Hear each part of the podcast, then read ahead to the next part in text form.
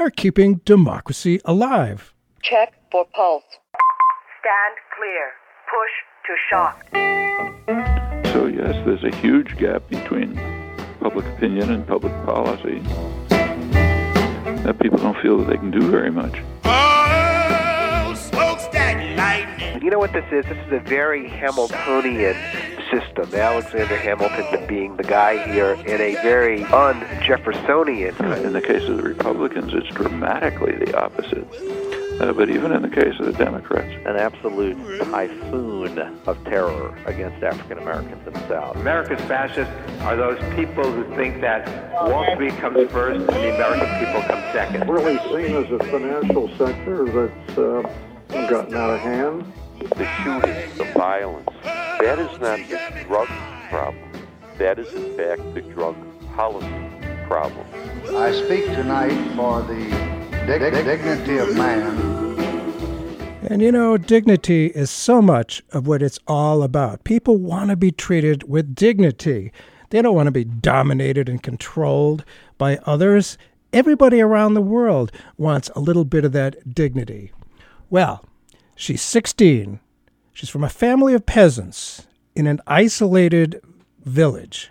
The foreign occupation outraged her, and she set out to fight it. Her actions excited her oppressed people, whose spirits rose from the depths of despair to renewed hope. She was captured by her occupiers, who imprisoned and prosecuted her. You may be thinking I'm talking about 16 year old Ahed Tamimi, a West Bank Palestinian who dared to slap the face of an Israeli Defense Forces officer, but actually, the above refers to Joan of Arc, known as the Maid of Orleans. Both are a real threat to the occupying powers, and both have been dealt with harshly. So now the internet is spreading throughout the world a photograph of her in a heroic pose, uh, holding a flying Palestinian flag. The world is quickly learning the name Ahed Tamimi, it is certainly surprisingly bad public relations from a sophisticated government such as that of Israel. It does surprise me that they would get themselves into such a bad PR mess. One might think that the Israeli forces might be smarter than to create a new Joan of Arc, a new David versus Goliath.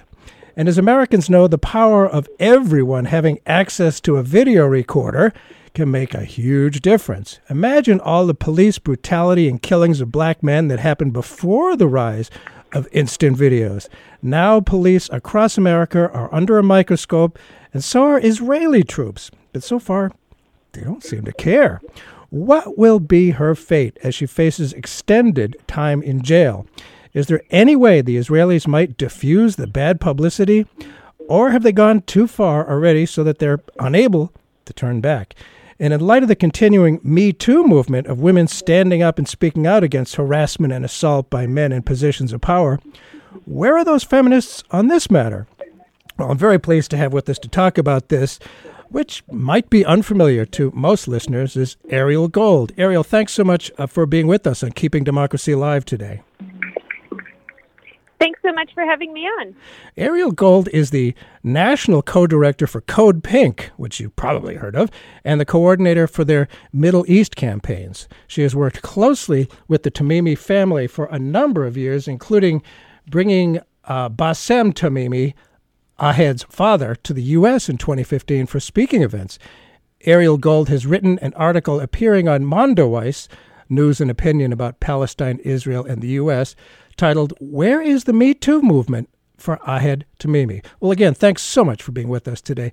I wonder if you could bring us up to speed. Who is Ahed Tamimi, and why is she in an Israeli jail? I believe the story starts when President Trump announced on December 15th that he would recognize Jerusalem as the capital of Israel and not Palestine, which also claims that city as its capital. Tell us the story of what transpired that day with Ahed Tamimi. Well, let's actually go all the way back to uh, 2011, which is when uh, the village of Nabi Salah, which is where Ahed lives, started engaging in regular protests um, against the ongoing occupation of and occupation of their land and theft of their resources.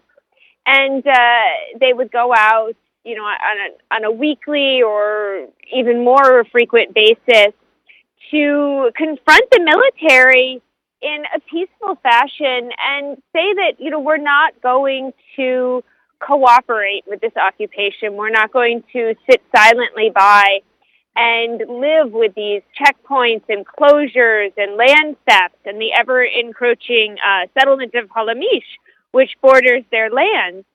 And Israel did not take kindly to these peaceful protests, as they, they don't take kindly to any peaceful protests from Palestinians, and has long had it in uh, for the Tamimi family.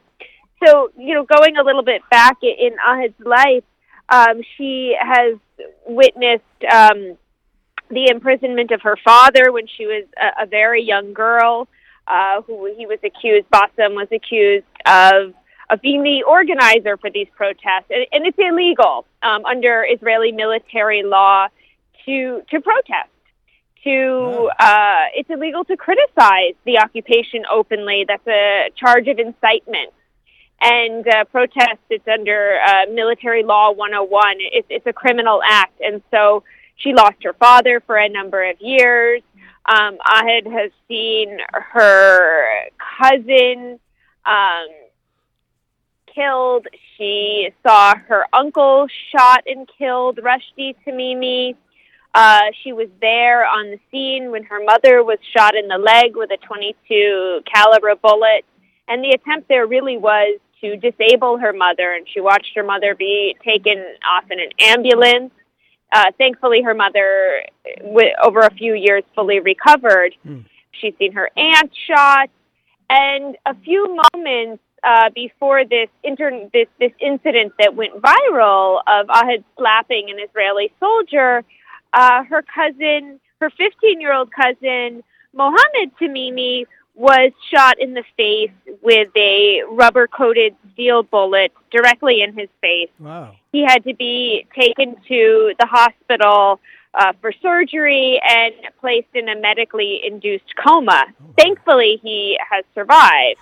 But moments after he was he was shot, the soldiers, as they often do, came to her home and tried to enter her home and stood in the yard of her property. And this time Ahed said no more. And she went up to the soldier, and, and it's a very viral video. Uh, people can Google it, and she slaps the soldier with her bare hand. There's there's no injury caused here, but the injury that that Mm. that Israel felt was an injury to their to their masculinity, Right. to their control and domination. This is a young girl who's not afraid of the soldiers. She would rather, you know, sit in a prison cell than she would live on her knees.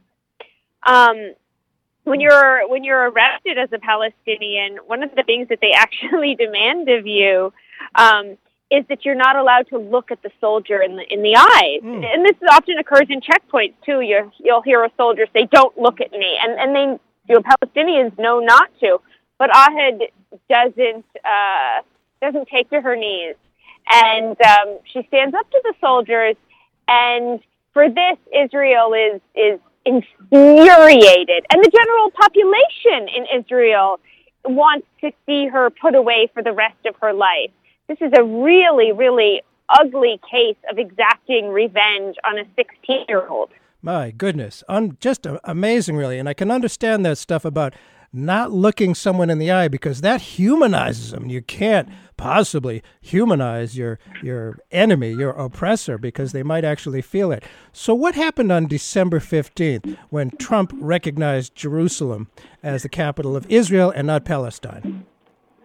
Well, so Palestinians consider East Jerusalem to be their capital. Sure. And recognizing, uh, declaring Jerusalem as the capital of Israel is a slap in the face to any idea of a peaceful solution. It, it's the, the full burial, we could say, of the two state solution. Yes. And Palestinians rightfully are infuriated and they took to protest. And Ahed is only one of many arrests that we've seen occur since then. Um, longtime renowned activist Munther Amira from uh, Bethlehem is continuing to sit in a detention cell for protests um, of the recognition of Jerusalem, and many, many others. Um, and so Nabi Salah, uh, Ahed's village, took to took to protest, um, and uh, Israel has been cracking down really in extreme ways. And so the, this was kind of the stage setting uh, for this arrest of Ahed. But this, you know, I have to say the the Israeli public and the Israeli military has had it in for this family for a long time. Really? For the same reason. This is a family that refuses to cooperate with the occupation and to to accept the occupation. Um, so Ahed slapped this soldier, and uh, it was caught on it was caught on video by her mother, who was on Facebook Live at the time. And so the next night, uh, the soldiers returned around uh, two o'clock in the morning, which is the Hmm. time that they like to come into people's homes. And in fact, last night in the middle of the night, they were um, in another uh, home in Nabi Salah and uh, took a 19-year-old um, young man. Uh, but on this occasion, it was Ahed that they took in the middle of the night. Uh, it really occurs kind of like a kidnapping and uh, they came and grabbed her and put her in the back of the military jeep. This was on uh, December 19th. And uh, the next morning, her mother went to the police station to try to insist that she be present uh, during Ahed's interrogation, which is not guaranteed under military law. And rather than letting uh, Nariman see her daughter, they also took Ahed's mother, Nariman, into custody. And both Ahed and Nariman are continuing to be held in custody. Ahed is facing uh, Yeah, I was wondering- 12 charges, Whoa. and she is facing up to or more than 10 years um, in prison. And her mother has also been charged with uh, incitement for broadcasting the video, and so is facing herself a number of years in prison. So wait, she's ch- this uh, young girl. Ahed Tamimi. I guess she's seventeen now. Uh, that's still pretty young. Uh, she's charged with what kind of things that might? I mean, what are the what are the charges really? Some, I mean, ten years in jail. Sure. There's a lot of time in jail. It's got to be some serious charges. So these are the workings of uh, Israeli military court. So Ahed's actually 16 right now. Ah, she will turn 17 on uh, January 31st. Ah, okay. Um, Israel is the only country in the world that uh, has a juvenile military court and that tries children in military court. Uh, each year, they arrest and try around 700 children in military court.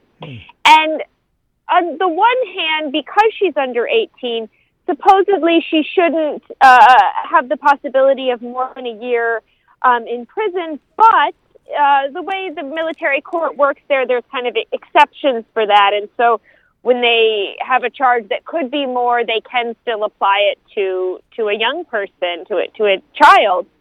Um, Ahed's charges consist of such things as um, assault of a soldier, um, incitement, uh, and uh, stone throwing. And some of these they've actually so some of these are repeat charges as well, and some of these they've they've dug up old and charges from previous years that they've kind of gone back. And this is a new strategy that Israel is employing, uh, using old and exaggerated charges uh, to prosecute um, activists.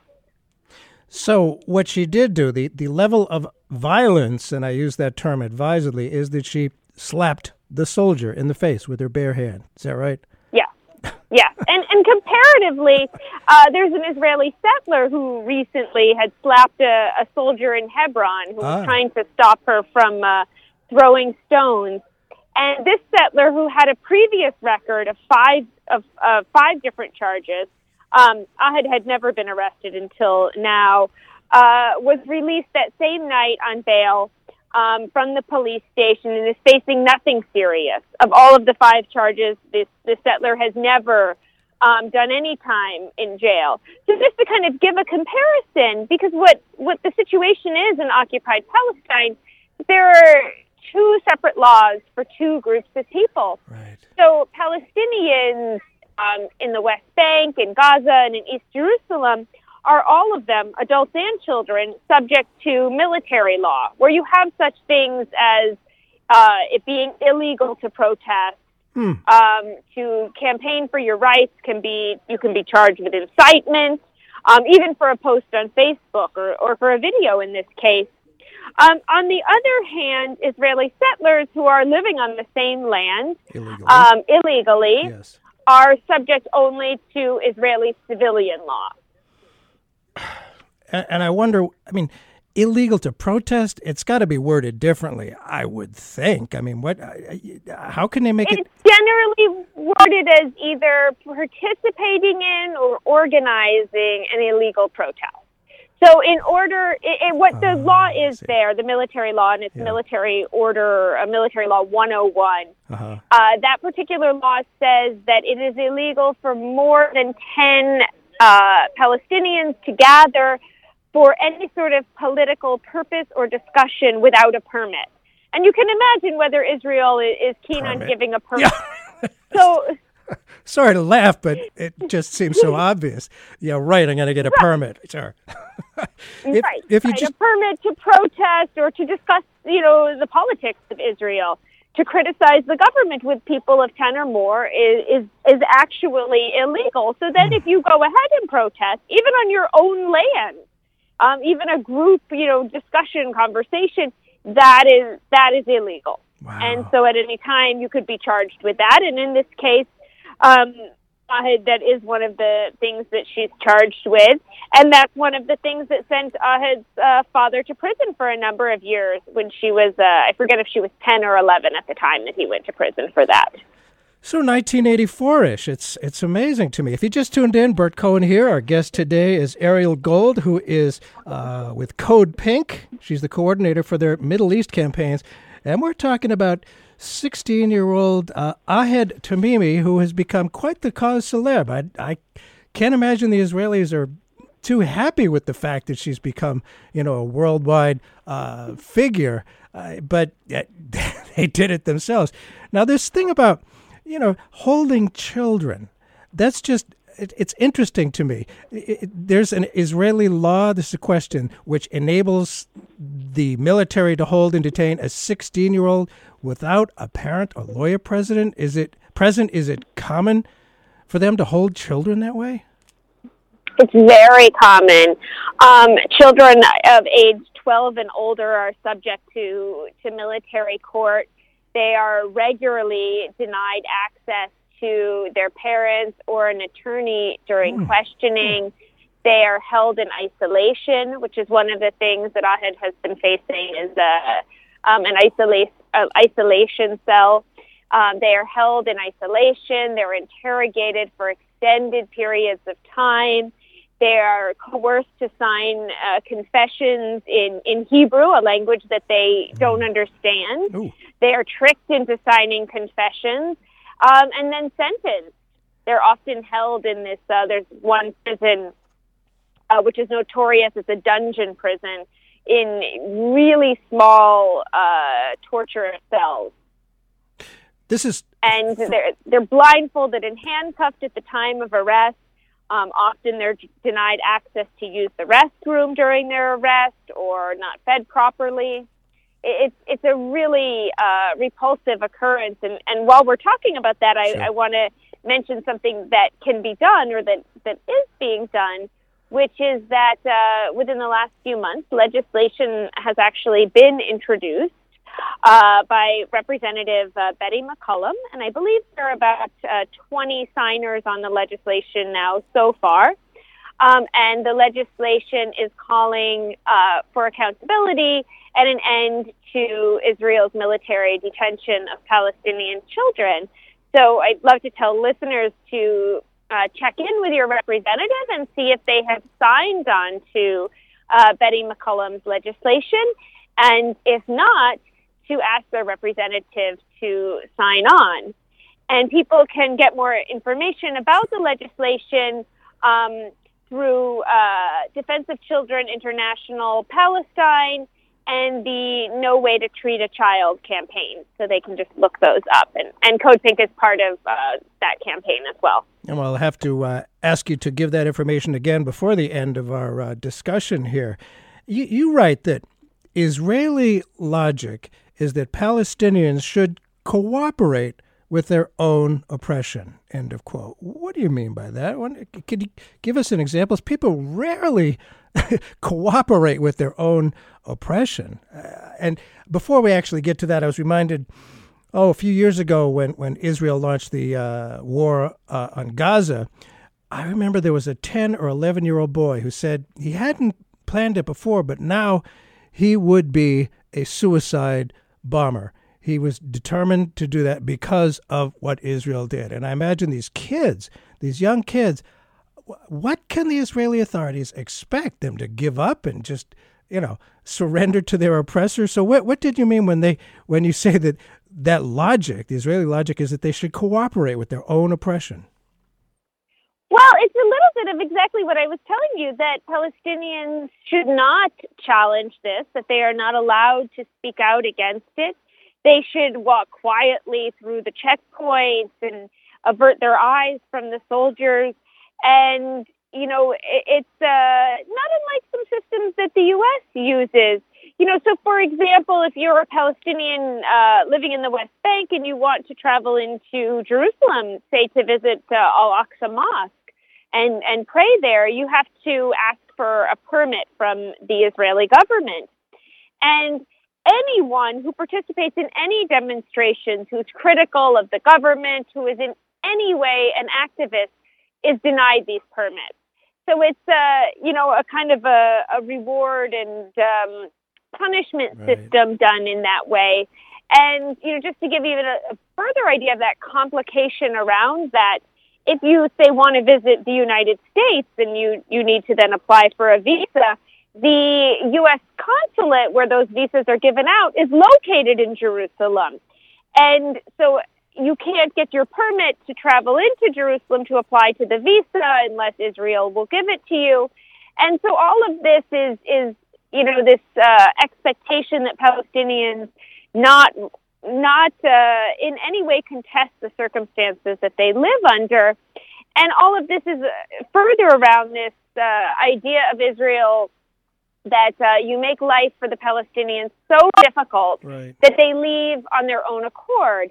And there, there's actually a name for this uh, by the Israeli government. It's called voluntary transfer. Oh, yeah. So, you know, Palestinians like the Tamimi family, and this is their entire family, that refuse to cooperate in these ways, that refuse to stand down, that would rather be in prison than, than live in this way, um, are really the Achilles heel of Israel. Boy, I would think so. you can just look at history so much. But then again, one thing I've learned from history is that we never seem to learn from history. Uh, you write that while the West seems mostly indifferent to Ahed Tamimi's plight, Israel is hell bent with hatred for the girl. Now, I'm curious you know, we from the uh, Trump administration, they keep insisting that the the mainstream media is so left of center. I haven't seen a darn thing about Ahed Tamimi on the uh, so-called liberal media. It doesn't seem to exist there. But tell us, I guess there's been quite a few uh, leading individuals who have had a lot of things to say uh, about uh, Ahed Tamimi's plight. There's, as you say, hell bent with hatred for the girl. I wonder if you could give us some examples of that. Well, right after her arrest, a, a prominent Israeli journalist made a, a very thinly veiled, at best, um, call for Ahed to be raped. He said uh, retribution should be sought in the dark with no cameras. It was a very thinly veiled and really, really disgusting um, call. The education minister in, in Israel, Naftali Bennett, uh, said publicly that her entire family should be imprisoned for the rest of their lives. And uh, the Israeli defense minister made a, a statement that her family should be imprisoned for many years. So, you know, this is a country, and when she's framed in the Israeli media, among the Israeli public, uh, they they kind of take two narratives. One is as this, you know, horrendous, horrendous, dangerous terrorist. They have refused to release Ahed on any bail, saying that she poses a risk to the soldiers and to the ongoing investigation. Again, you know, a girl with a with her bare hands. and um, the other narrative is that this family, that these protests are staged, and this family doesn't really exist. In fact, they launched an actual campaign to say that this was this family is a fake family that doesn't exist. Um, and you know, it's an entirely uh, stage from Hollywood. Fake news. Where have we heard that before? Fake news. Mussolini actually created that phrase for you know reality that the dictator didn't like. That that is uh, just amazing. But then again, my understanding. I mean, eh, with the American Israeli Public Affairs Committee has this you know uh, lock on the United States Congress. It's like Israel can do no wrong. But my sense is, and correct me if I'm wrong, eh, the people in Israel, the, the, the Jewish people in Israel, isn't there a diversity of opinion? I mean, not everybody is as right wing as, as Netanyahu and as, as hateful and uh, you know full of uh, racism and militarism. Is is there not some support for Ahed in, in Israel at all? Among the Jewish population? Very, very little. So the Israeli public is heavily and has been moving more and more to the extreme right. Oh, wow. So the peace movement in Israel is really, really small. Um, we're talking about uh, a government in a state that really doesn't tolerate dissent. They've now just mm. banned 20 organizations from around the world, including Code Pink, uh, from e- from entering the country at all for for our dissent. Um, but so it's it's a very small, small movement there, the Israeli uh, peace movement. There, there is some there though. There's the organization there uh, called Coalition of Women for Peace, who just recently uh, had a protest out outside of uh, Hasharon prison, where Ahed and her mother are being held.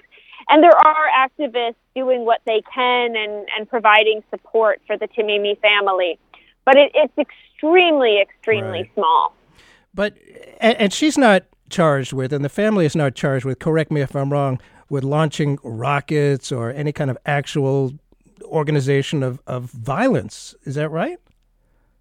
No, no, nothing, no sorts of violence. Uh, stone throwing is the, you know, their the extent of the charges, and this family does throw stones, and this is these are these are stones that um, thrown at a heavily armed, armed Sure. you know, with U.S. tax dollars, Mhm. military at military jeeps at fully covered uh, soldiers, not at civilians.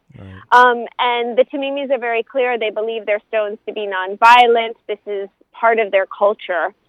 Um, but you know, I did learn today that uh, Bassem Tamimi, Ahed's father, has now been, as of I, I guess this week, has now been uh, forbidden by the state of Israel from leaving the West Bank at all.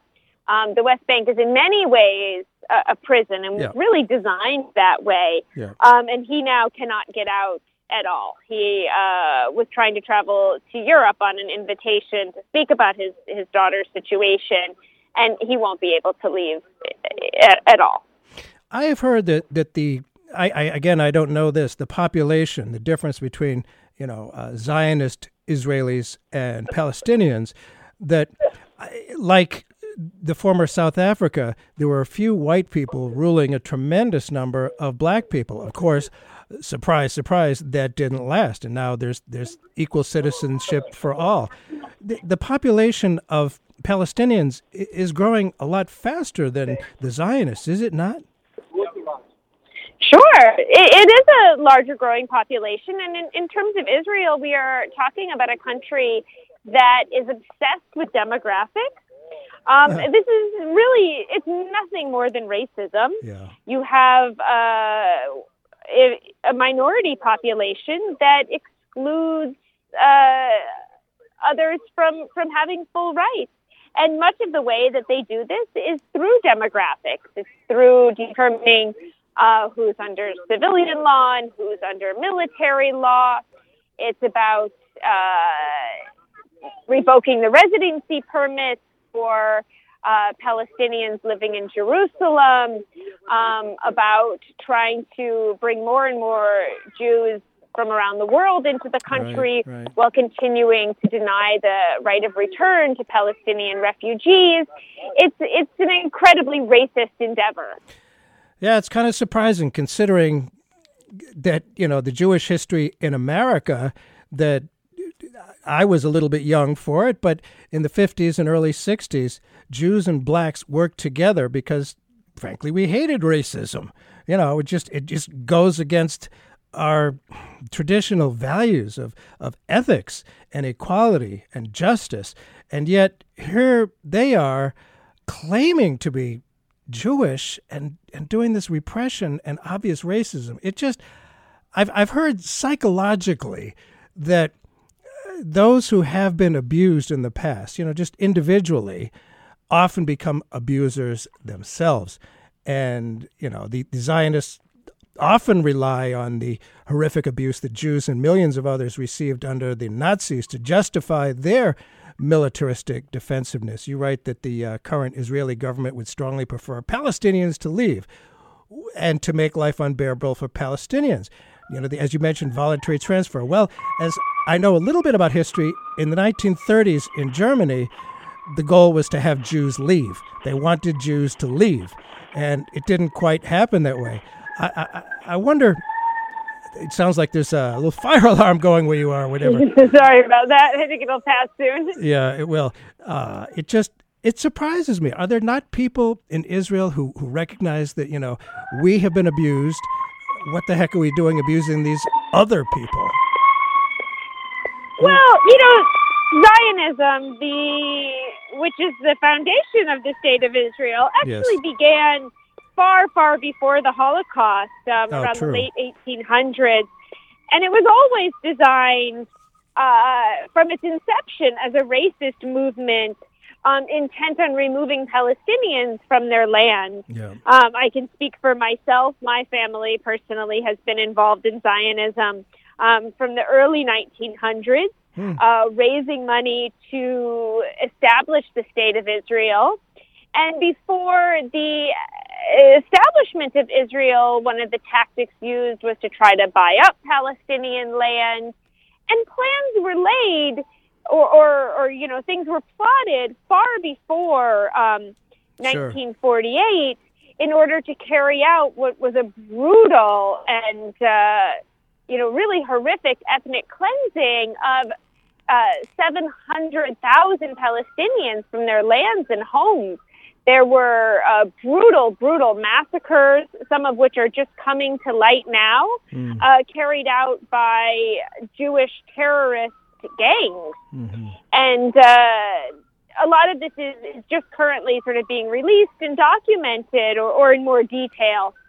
But um, so it's it's nothing new from then. Uh, and and I would I would say very simply that racism is racism in whatever form it, it's manifesting. And you know we have a we have a term um, kind of among the left for uh, for this kind of uh, framing around opposition to racism, um, but having it not apply to the plight of Palestinians. Uh-huh. Uh, we call it progressive except Palestine. Uh, PEPs. Progressive except Palestine. Yeah, yeah, I, I'm familiar with that too. You and I, I believe, are both of Jewish background here, and, and I value that. And I don't know if you've ever been called a self hating Jew because you criticize Israel, but I certainly have, and it's kind of ridiculous, in my opinion. The two, Zionism and being Jewish, are two very distinct things. Ah, if you just tuned in, Bert Cohen here. We're talking about uh, Tamir, uh, uh, rather Ahed Tamimi, uh, a West Bank Palestinian 16-year-old girl who dared to slap the face of an officer after they were raiding her property. Our guest today is Ariel Gold, national co-director for Code Pink. And I'd say that's quite a badge of honor to be banned from the state of Israel, and the coordinator for the Middle East campaigns. Now, just a few years ago, another uh, in 2013 and 14, there was another brave girl who became a world celebrity for standing up to oppressors. Her name was Malala uh, Yousafzai, I think I pronounced that right, who actually won the Nobel Prize in 2014. And as you recognize, there's a big difference between being shot in the head on the way to school and being arrested after slapping a soldier. It's true. But as you point out, there is the case of a 10 year old Palestinian girl who, 2007, was killed by an Israeli soldier on her way to buy candy. Millions have heard of Malala, uh, millions of us, and I certainly never heard of uh, Abir Aramin. Malala uh, met with President Obama, the, the girl from uh, Afghanistan, and had support from prominent actors all over the West. Why is something like this not happening for Ahed Tamimi?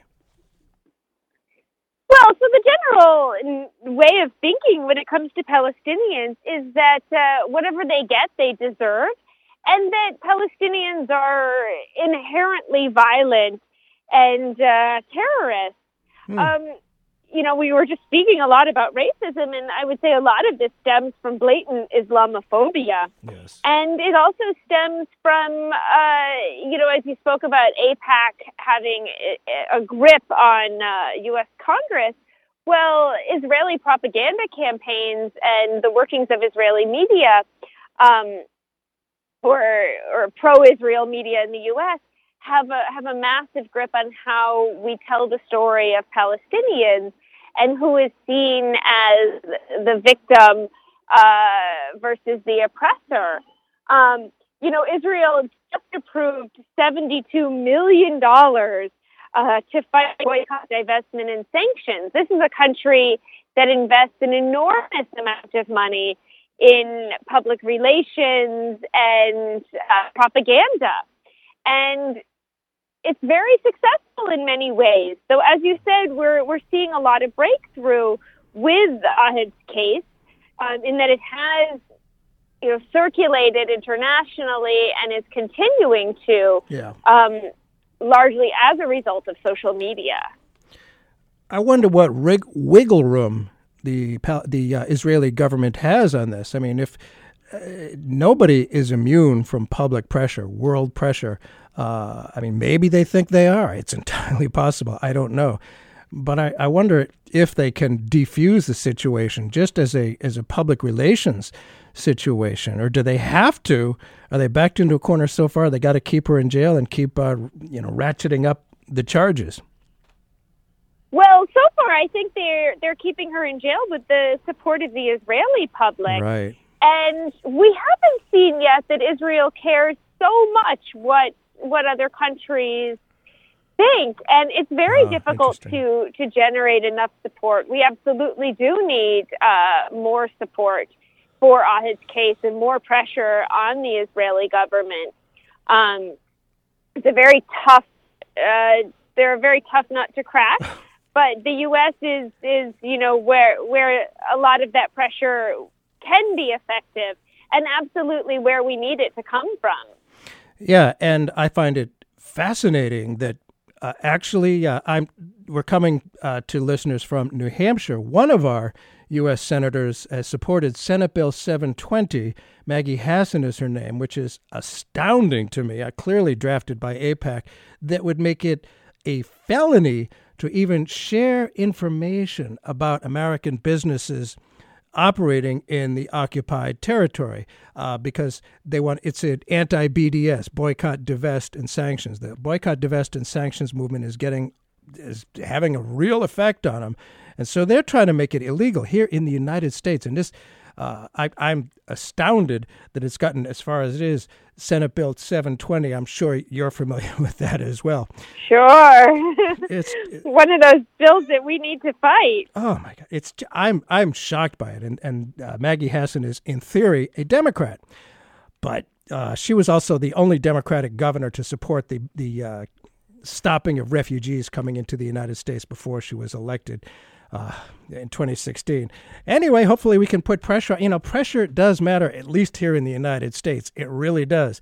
And we'll definitely get to the McCollum Amendment before uh, we finish up. But I wanted to talk about the the Me Too movement, which is uh, really big now. It, it, you know, it, a lot of powerful and well-known women across the United States are aligning themselves with the Me Too movement after all these different charges of men in you know powerful positions harassing and even assaulting women sexually, uh, you know, because it's happened to a lot of women. It's kind of a cultural thing, unfortunately. You write that Ahed Tamimi, uh, who, you, uh, who is, as you write, completely unafraid of her aggressors, could be regarded as a pillar in the Me Too movement. In what ways should be could she be regarded as a pillar in the movement? And can you tell us your thoughts on why she's not yet seen that way? M- might it be what you describe as the political rather than the individual nature of Ahed's feminism? Sure. Well, you know, uh, uh, often feminism and and the activism of women is thought of as only in the very personal to be advocating for your personal body, but Ahed is advocating for the rights of her people, which are very much women's rights. It's the right to uh, raise your children in a safe world, the uh, right to be a mother, you know, outside of in in safety and without occupation. Um, and it's a it's a really political struggle, and so she's kind of expanding that idea of uh, what feminism is outside of the individualistic way that we often think about it. That's something that that Code Pink very commonly engages in as well. Um, the act of, of standing up to to a soldier as a young girl, as a as a young woman coming into herself, is an incredibly brave act and it is an act of, of speaking up and exposing um, the ways in which she is held down and this occupation is forced upon her um, without her consent. And so I think it is the obligation of of the women's movement, of the Me Too movement, of the feminist movement to include Ahed in uh, these campaigns and to really think of her as the hero that she is. And you know, there's there's sexism that's cultural that has been around for a really long time. I mean, I remember when the Marx Brothers, who I always liked, uh, that uh, but there was Harpo always chasing women around and they, they were frightened, but it was funny. It was considered okay. It was part of our culture. Then there's this institutional uh, uh, sexism, which is when, you know, a, a, a government is pretty macho, you know, anti feminist, and practices machismo and keeping women down. And that's really institutional. And it's it seems to me I'd love your thoughts on this. That it's kind of easier, you know, to, uh, uh, uh, for women, for people to say, "Oh, you know, he's like uh, what's his name, Weinstein, all those other guys. You know, they're they're bad cases, and they are, no question about it. But this institutional, you know, anti-feminism and keeping women down."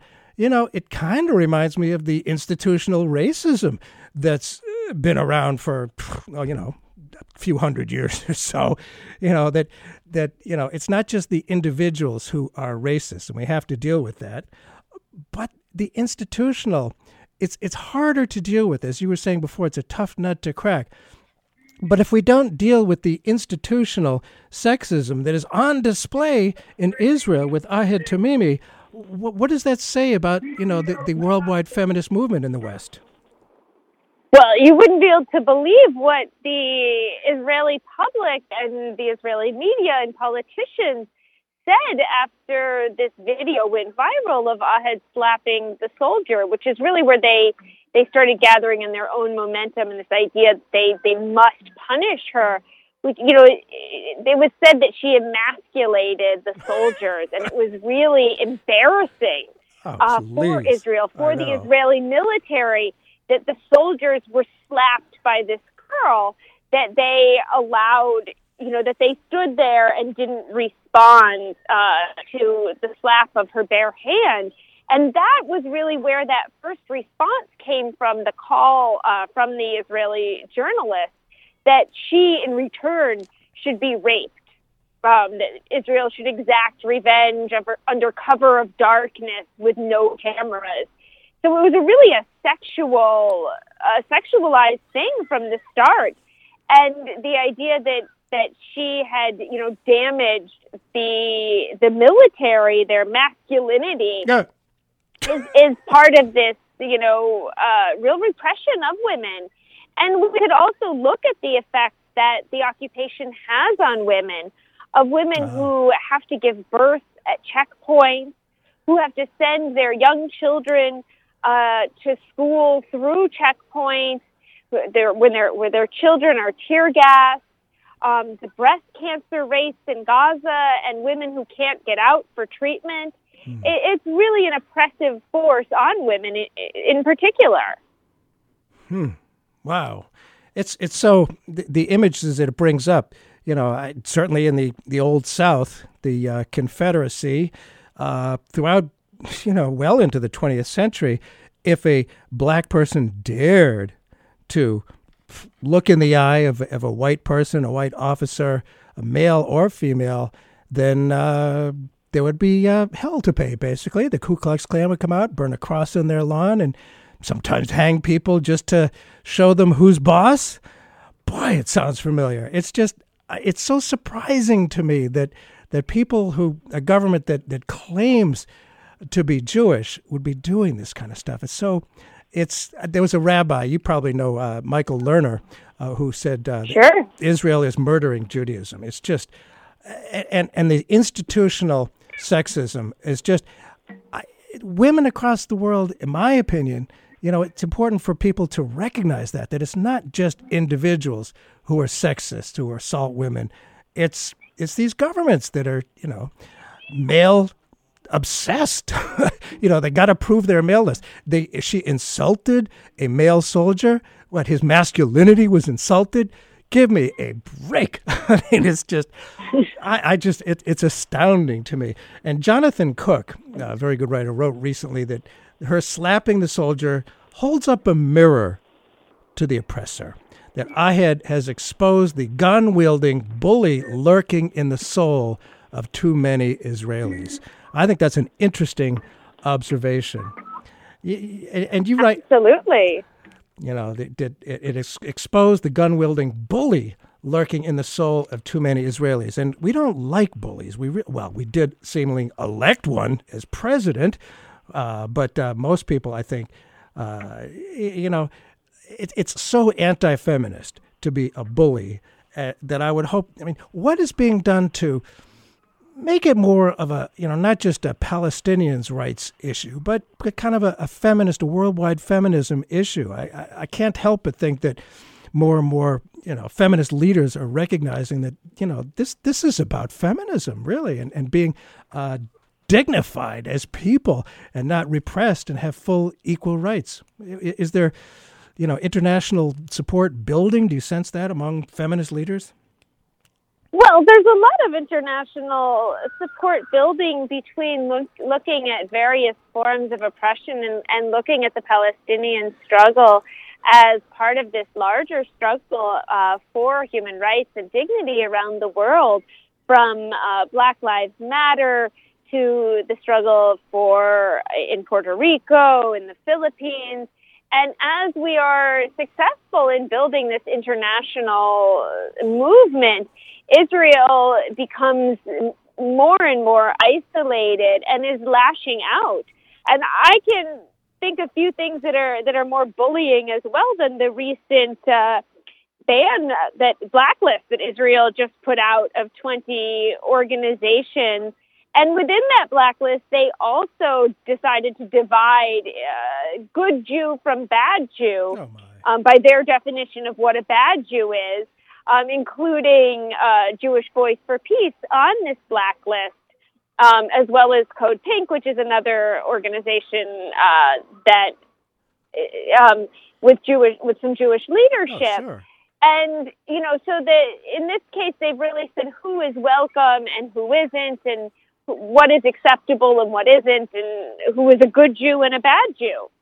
And this whole thing about militarism, I mean, what could be more of an example of machismo and male domination than militarism? I mean, as you say, that uh, it is the essence of the struggle for women's rights and why feminism is so incompatible with militarism.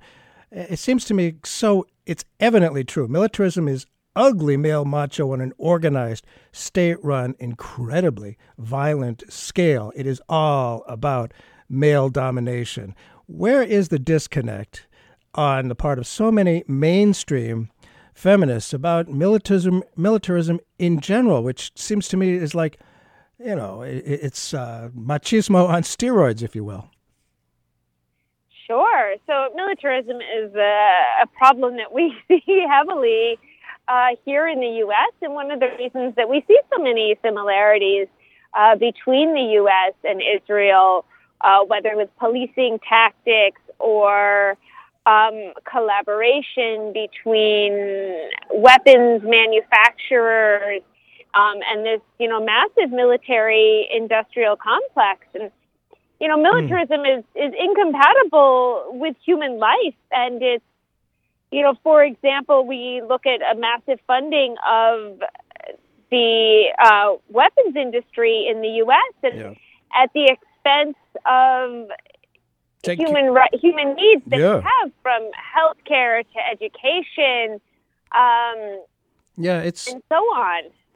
It's it's remarkable how they just keep uh, upping the spending for, for militarism at the expense of taking care of families. And they didn't they claim to be the family values party a long time ago? That's like, boy, I guess that's true. They haven't talked about that in a while.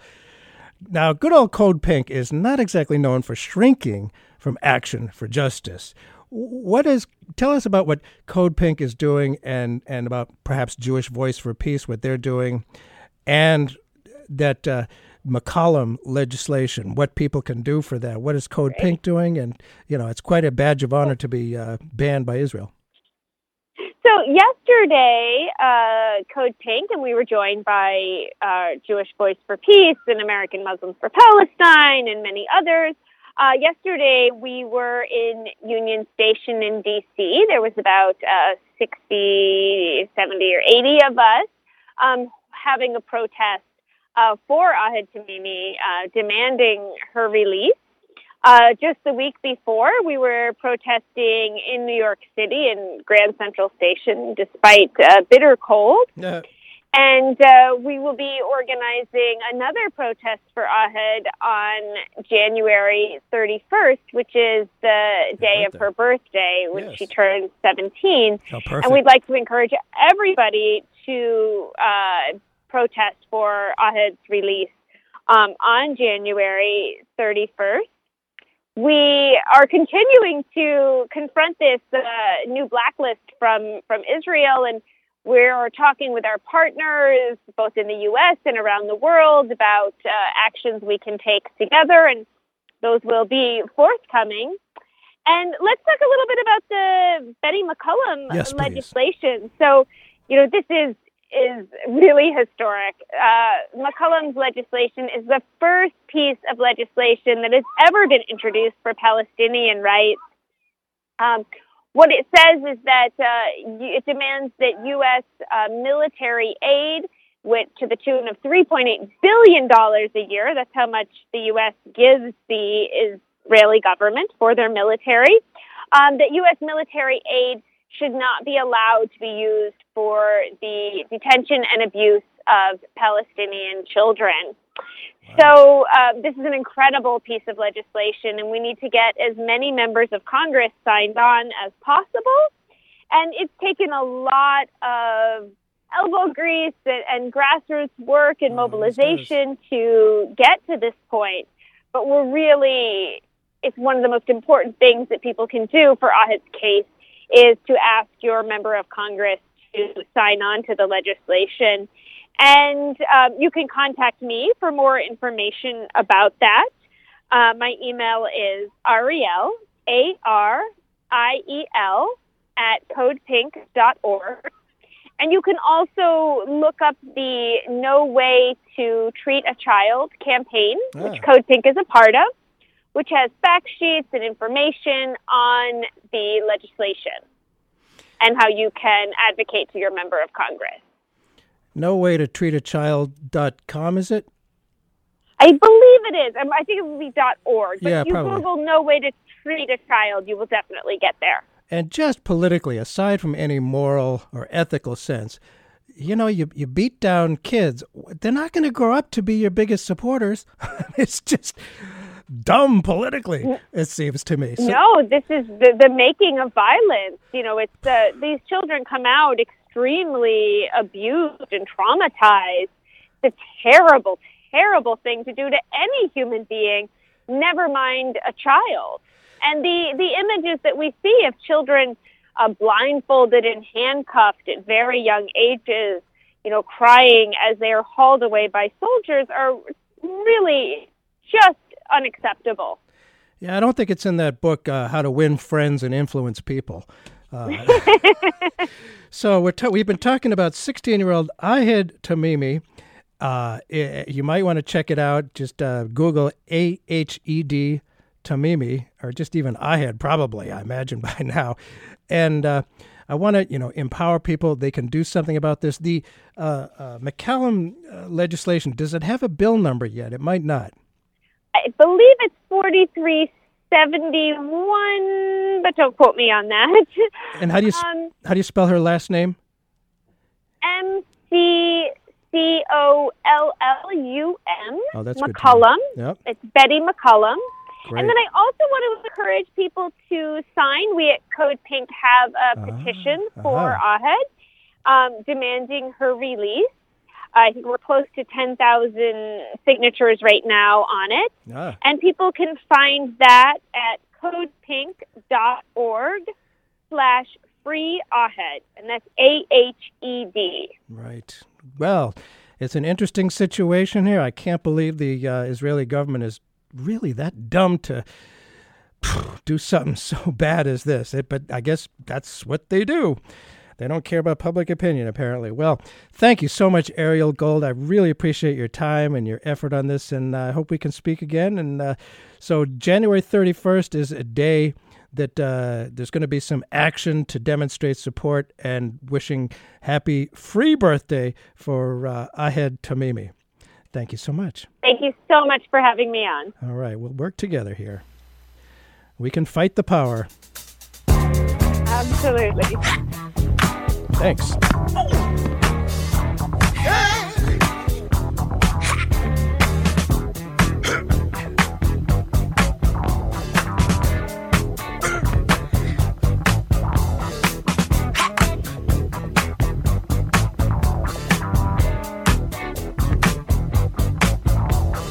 Time is truly wasted. There's no guarantee.